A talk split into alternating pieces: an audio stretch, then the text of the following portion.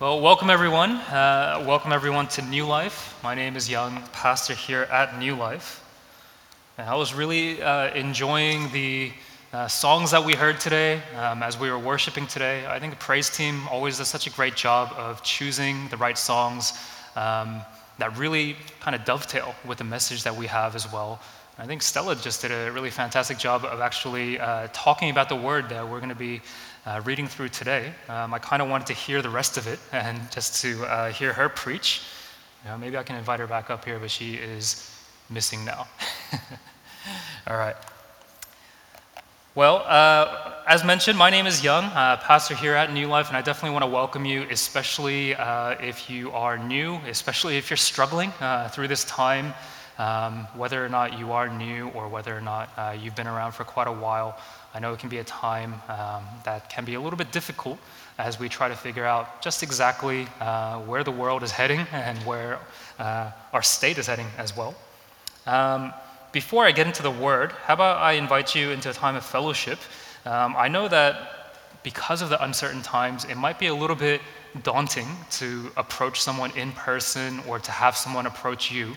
Um, so, how about we actually join in with the YouTube live chat today? So, you know, this is like one of the only times I'm going to say, yeah, take out your phones and look at your phones instead of uh, paying attention up here. So, if you aren't actually subscribed to um, our YouTube channel, um, it is New Life Sydney, and so it's very, very easy to find. And you'll be able to see um, our service today, which is live. So you can just pop up onto there um, on the live chat, and you'll be able to uh, participate in the uh, chat that's happening.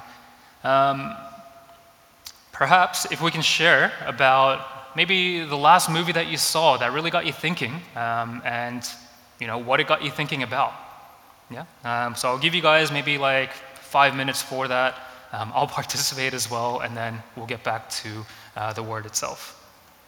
And they say it's uh, hard sometimes for preachers to judge time. Um, hopefully, you won't find it that way um, throughout the sermon, but uh, maybe we can wrap up the fellowship time there.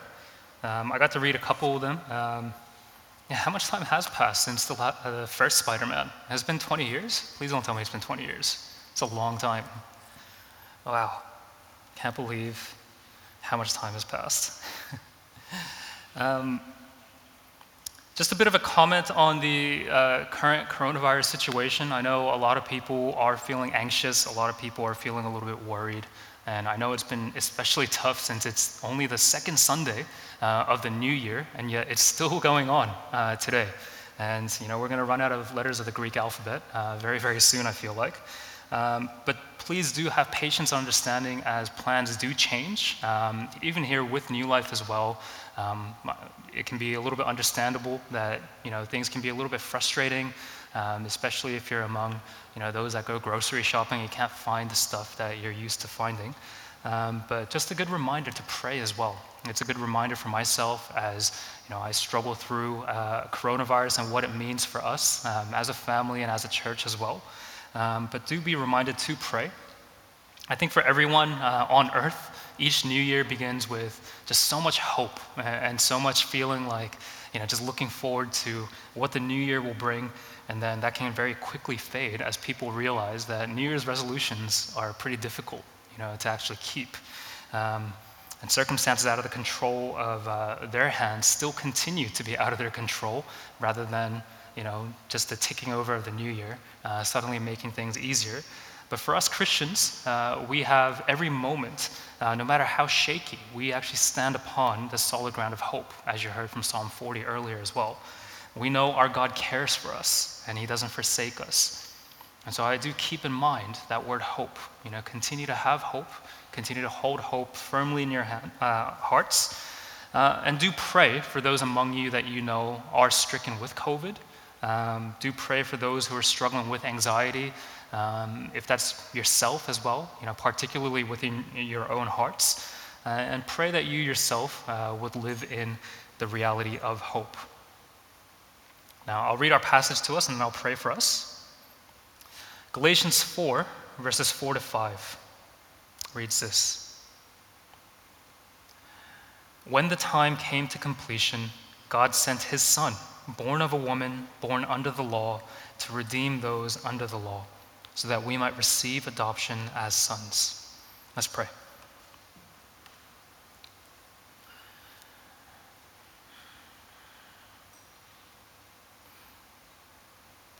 Uh, Father, uh, many of us have been to church for quite a long time, and many of us have called ourselves Christians for quite a time as well, Lord. And then there are those among us that uh, don't yet know this truth. But wherever we stand today, Lord, we pray that the gospel would enter our hearts and our ears fresh, uh, as though we're hearing it for the first time. We don't want it to be um, just old news or old information that comes in. But we want it to be new this morning, God. We want it to provide fresh hope for our hearts, Lord, because our hearts, Lord, are, are parched uh, and dry ground. For many of us, Lord, as we enter into 2022, uh, we're struggling already as we think about uh, the situation that goes on around us, Lord. But your good news, your gospel of grace, is not situational. It's there for us, Lord, constantly. Your love for us doesn't change. It's not like uh, passing circumstances or like the weather or like uh, whatever else that we can liken it to, but it's steady, it's steadfast, and it never changes. We thank you, Lord, that your Son Jesus was sent, that he might secure this love for us, and that we might actually live in this love, Lord. We pray, Lord, that you would renew just an appreciation, a love for this grace in our hearts once again that you would help us to return to it, God. Or if it's our first time, that you would help us, Lord, to turn to it and to receive the gift of grace that you have for us. We pray, Lord, that this year can be marked by hope for all of us, Lord. We pray, Lord, that this year can be the year that we can say, we have loved you the most out of any years of our lives. We pray for those that are struggling right now, Lord. We pray for our church family and our wider family beyond that as well, Lord. That you would be with them, that you would bring healing to all of those that are hurting, whether mentally, physically, emotionally, or spiritually. We know, Lord, that you're the God of supplication. We know, Lord, that you're the God who heals. And we know, Lord, that your compassion runs deeper than any of ours. So we ask, Lord, that in your compassion, that you would reach out your hand and touch all of us, Lord, that you would bring healing. We pray for the anxious. We pray that we will be able to trust in you and place all of our hope firmly in you, knowing, Lord, that you are good and that you would never forsake us. And we pray, Lord, that you would speak to us through the word prepared this morning. Be with us, we pray, in Jesus' name. Amen. Amen. Well, we're in week two of our new series uh, for 2022, A Better Life is Waiting, where uh, we kind of examine where new life is at, where God is taking us, and how we can join in together with what He has already begun in our midst. Because God is already in our midst, He's already doing something. And one thing He has already begun in our midst is right there in our vision statement that we say every single week glorifying God in the gospel of grace. If you've been with New Life for a while, you've heard it from many different voices as we've had different presiders come up, we've had different praise leaders say the same thing as well. We introduce each service by stating that we exist for the glory of God in the gospel of grace. And so, how appropriate that the center of our faith is the center of our existence as church together as well. But what does this actually look like? You know, perhaps you've asked this question yourselves as you've heard this phrase again and again. What does this actually mean? What does this actually look like in our lives? What does it mean for our church to be defined by a culture of grace? And what does a renewal of grace entail? Here's the point of our passage today God Himself has come to not only rescue us, but to renew creation on our behalf through the life, death, and resurrection of our Lord Jesus Christ. God Himself has come. The passage that we read today, Galatians 4 4 to 5, is Paul presenting this very clearly. When the time came to completion, God sent His Son, born of a woman, born under the law, to redeem those under the law, so that we might receive adoption as sons. This is our justification by faith. So the basis for it comes from Paul's explanation of who Christ is and just how he actually saves us. So notice then the start of the passage when the time came to completion. The question what is the time come into completion? What does that actually mean? Because we're still here. So all of time hasn't come to completion, obviously. You know, my son Jonas, uh, his grandparents, so my mom and dad, they've been talking about how they would like uh, for each of his birthdays up until he turns 18, uh, they wanted to open up an account under his name and kind of deposit a little bit of money each year. And then, you know, he turns 18. So Jonas will be the owner of this account and everything in it. But only when that time comes to completion can he actually access everything that's in that account. Similarly, Paul talks earlier in Galatians about how a child, though he owns everything, only comes into his full inheritance at the time set by his father. And the child he's describing there is us. We are those children. God appointed a time to send his son into human history. This is an intervention that God has pre appointed supernaturally why? Why has he done this? The passage goes on to tell us about how God sent Son is born into this world. He's born of a woman, he's born under the law. Why? Why go through all this trouble? In order to redeem those under the law, so that we might receive adoption as sons. There it is redemption, in order that we might receive adoption as sons, rightful heirs to this inheritance. I think about uh, that word sons, you know, quite often because obviously we're not all sons in here. You know, we have some daughters in here too. And I'm aware that most churches are made up of more women than men as well. You have to remember in this society, sons are the ones that receive an inheritance. And all of us, whether male or female, we receive this inheritance through the adoption as sons. This is why Jesus came and what we receive through faith in him. This is the content of the gospel that we talk about. Who Jesus is cannot be separated from what he accomplishes. So, the glorious identity of Jesus as Son of God and the rescue mission that he completes, they're together. You can never separate them. So these two things, they're doctrines that you might have heard of before if you've been around uh, churches for a while of Christology and soteriology. They're united under God's gracious initiative and His divine purpose. His purpose doesn't simply end with our salvation either. Otherwise, our lives here on earth will be complete once we profess to faith in Christ. We just kind of disappear if that was the case. Otherwise, our mission here at New Life would also be complete the moment that we bring someone to salvation. And then we'd say, All right, well, we're done with you. We have no other plans for you. Thanks for coming to church.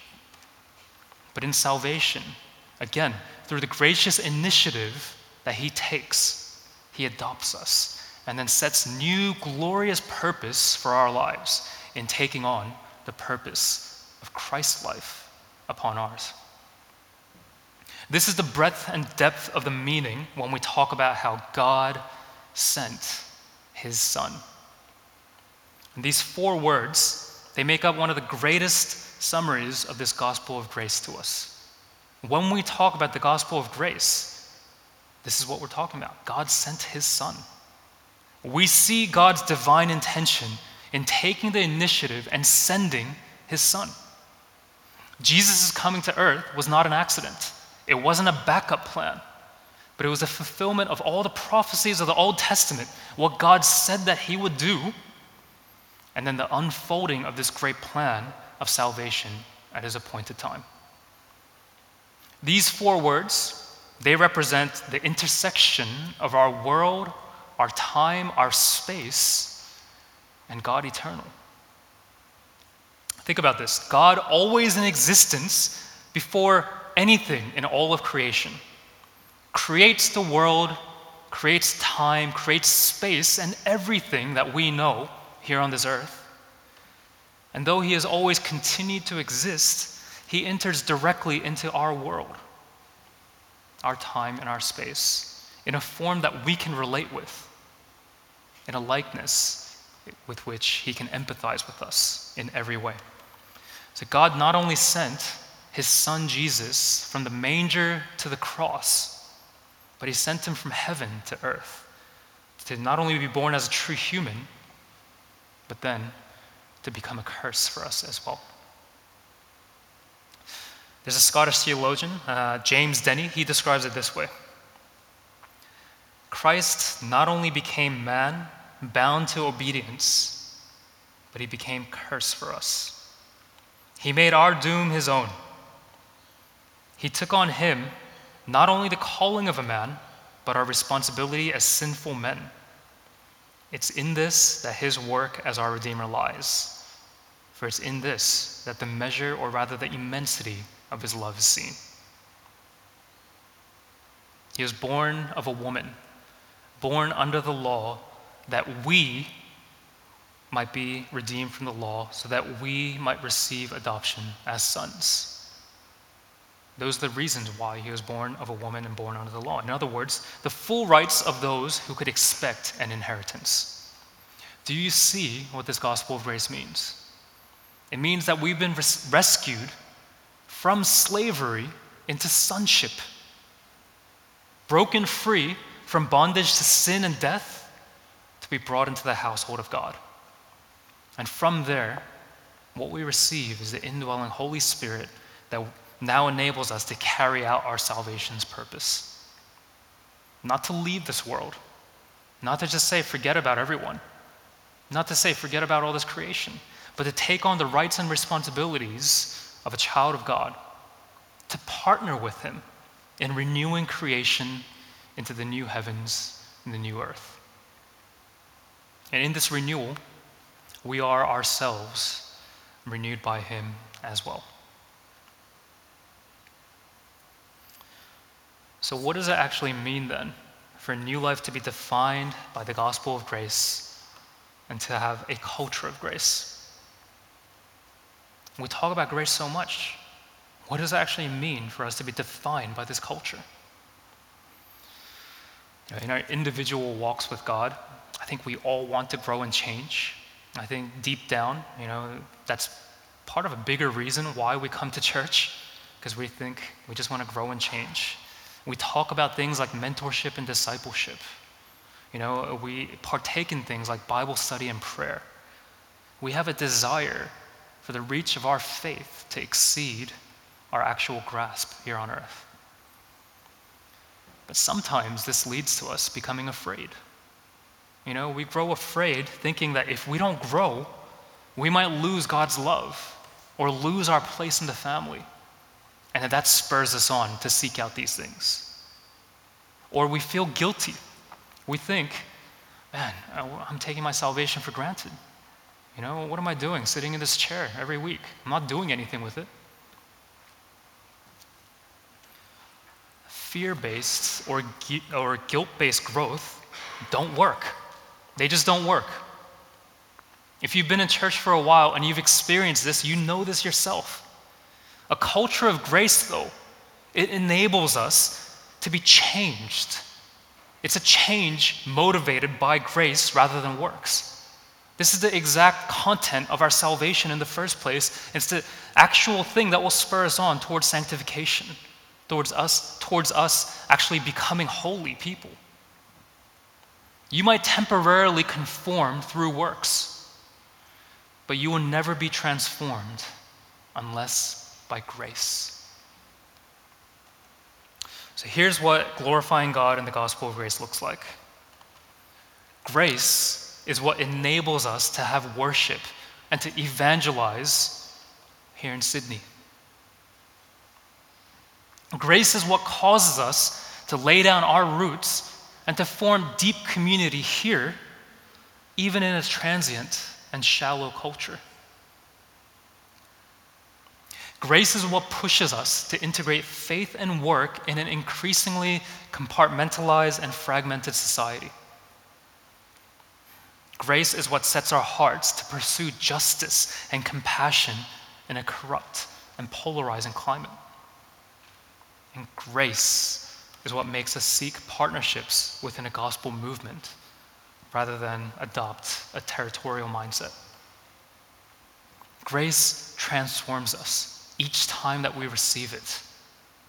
It renews our hearts, even as God renews grace in us. His mercies are new each morning. If you haven't experienced a renewal of grace in a while, the problem isn't God. So, how does this happen? We receive the gospel of grace as news each time that we hear it and each time that we preach it. It's news of a world shaking event, it's news of something that changes history. It completely turns upside down the condition of the person who receives this news with gladness. It necessitates a response as well. If each week you hear the gospel of grace and there's no response in your heart, if you don't have an overflow of gratitude, push yourself and ask God to actually give you that, to give you the faith to receive it. The gospel of grace is news that God has brought salvation through Jesus Christ, his Son. It's not good advice about how we can make things right with God. It's not about how we make amends to God. He's already done that. It's not a how to manual of how to balance your bad stuff with your good stuff in order to get into heaven. That's not it either. We would never achieve it anyway. We don't achieve salvation, we accept it. It's the free gift of grace from God Himself. And grace is renewed in us by the preaching of the gospel, by our own preaching to our own hearts as well, and by telling one another of this gospel of grace once again. The hardest person to evangelize is always your own heart.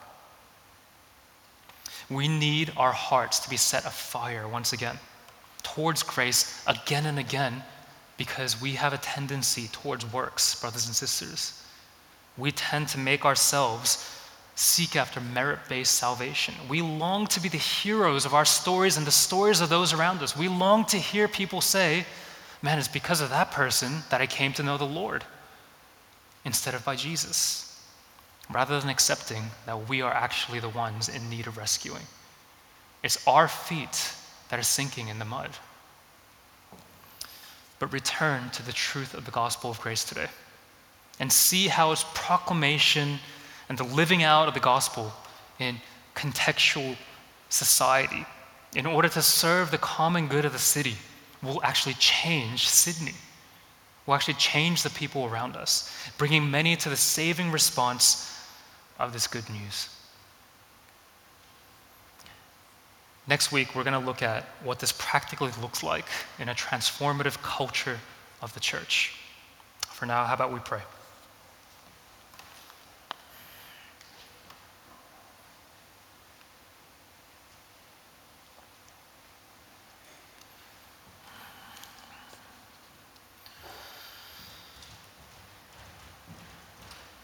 Father, our feet land firmly in the mud, even as we seek to jump and even as we seek to make ourselves seem a little bit higher than those around us, that they might aspire to be like us. My feet are firmly there as well, God. And even as I preach this good news, I know, Lord, where my heart is at where it tends towards, where it seeks to make myself the hero of my own story. I pray, Father, for all of our hearts here at New Life, all of those that are listening, that you would make them tender once again. We don't want these hearts of stone that are hardened to truth anymore. We want, Lord, to receive from you hearts of flesh hearts that continue to beat and pulse with the blood of Jesus Christ.